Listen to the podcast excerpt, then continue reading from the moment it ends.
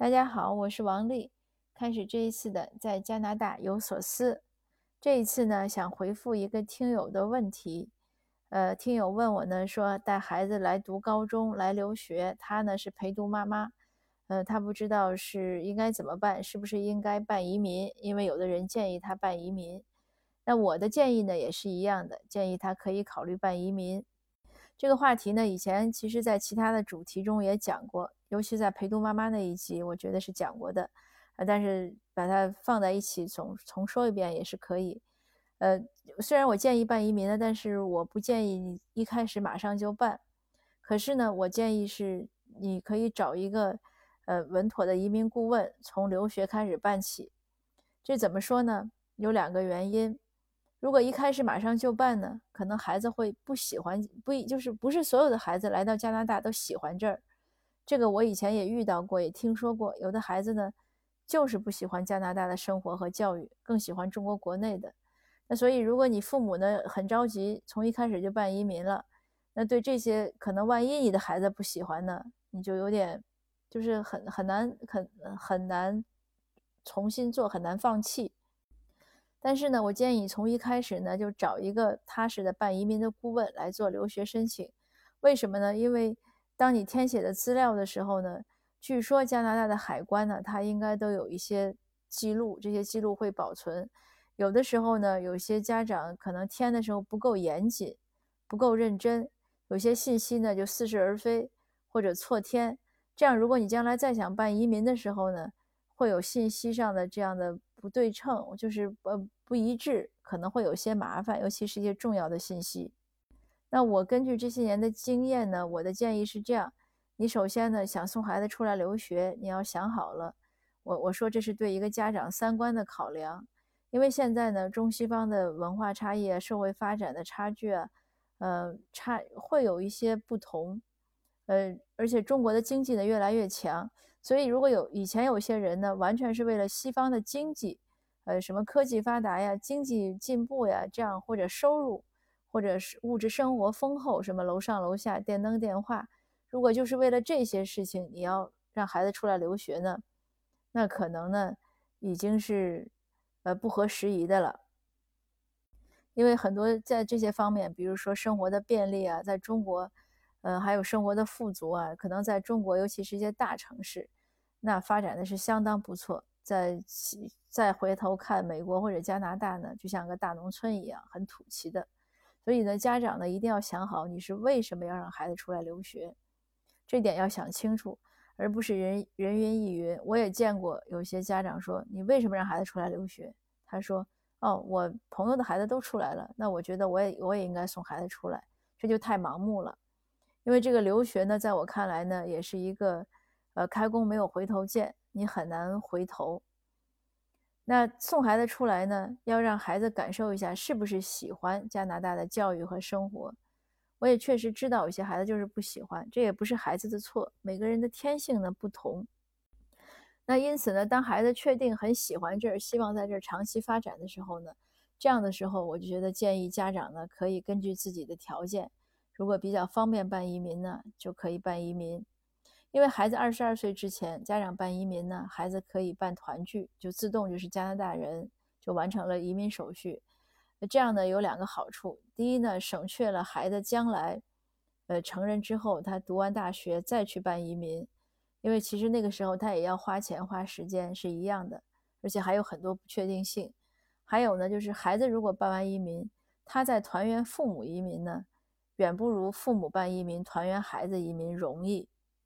另一个好处呢，当然就是省孩子学费了。如果父母移民了，孩子也是加拿大人了，那他省学费，而且有些专业呢，可能也是可以更容易上，因为有一些高精尖的专业，据说呢也不对留学生开放。学费当然是个非常主要的原因。呃，一些有些尤其是一些工科，我以前记得调查过，那个留学生和本地学生的学费可能要差三四倍，那是蛮多的。所以，可能你办移民的时候花点钱，完全能从孩子学费中找补回来。还有一个好处呢，为什么我建议家长办移民呢？因为你作为陪读家长来说呢，经常会有一种和这个社会的疏离感。因为陪读嘛，那很多家长想着，哎，我过几年就回去了，那我也不用学英语，我也不用了解这些事儿，完全像一个游客的心态，就是一个过客。这当然也是合情合理的。但是呢，如果你想着我要移民，你就会了解这边的生活和文化，你会想法会本地化。这有一个直接的一个一个不同呢，就是当你越本地化的时候，越有意识学语言和了解本地文化的时候。其实你和孩子的差距就越小，这也是为什么有一些陪读家长抱怨说，过来之后呢，孩子不听话，很伤心，和自己没有交流，就是自己的这种辛苦呀，无论时间呀、金钱呀，有的还搭上家庭的圆满，还有包括事业的放弃等等，都放弃了，但是孩子和自己反而关系不好了。他一方面呢，是因为孩子正好是青春期，就 teenager，他本来就叛逆。还有呢，就是这种文化差距的加大。孩子来留学呢，他很快适应了这边的生活、思想、文化、法律啊一些习俗。可是家长呢，呃，固守在那一端，没有跟着进步。那有些家长呢，还是保留着一些家长作风，那就跟孩子这个肯定是亲密度会下降。孩子在学校听到的、看到的、习惯的、喜欢的，回家完全都没有，那他肯定觉得家长太土啦，不进步啦。呃，老古板啦，等等等等，当然就会交流的少。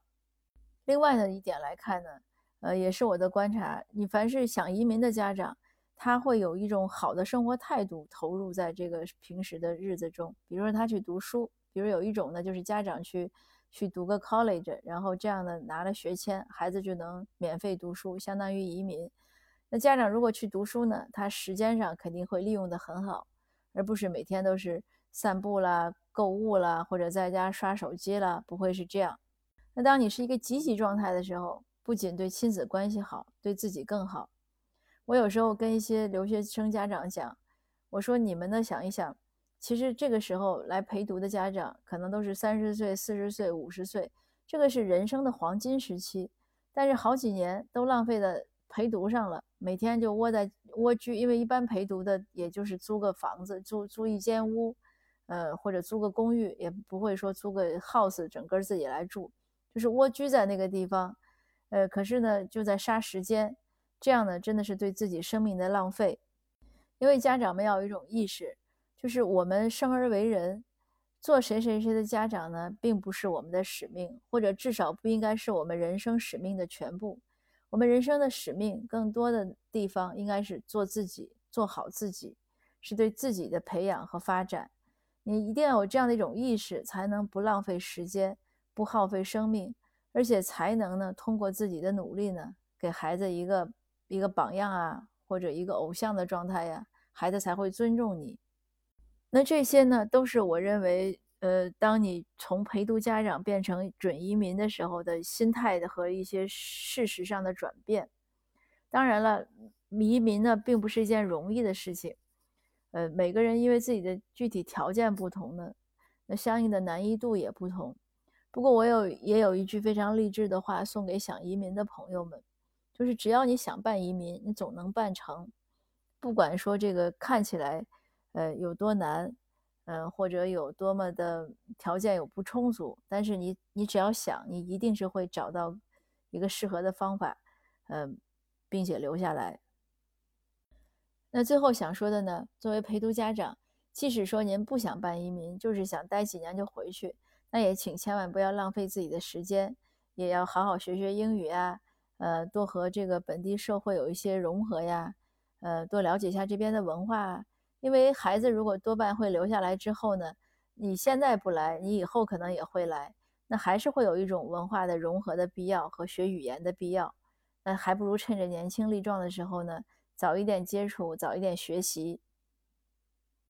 那好，今天的分享呢就到这儿，谢谢您的收听，我们下次见。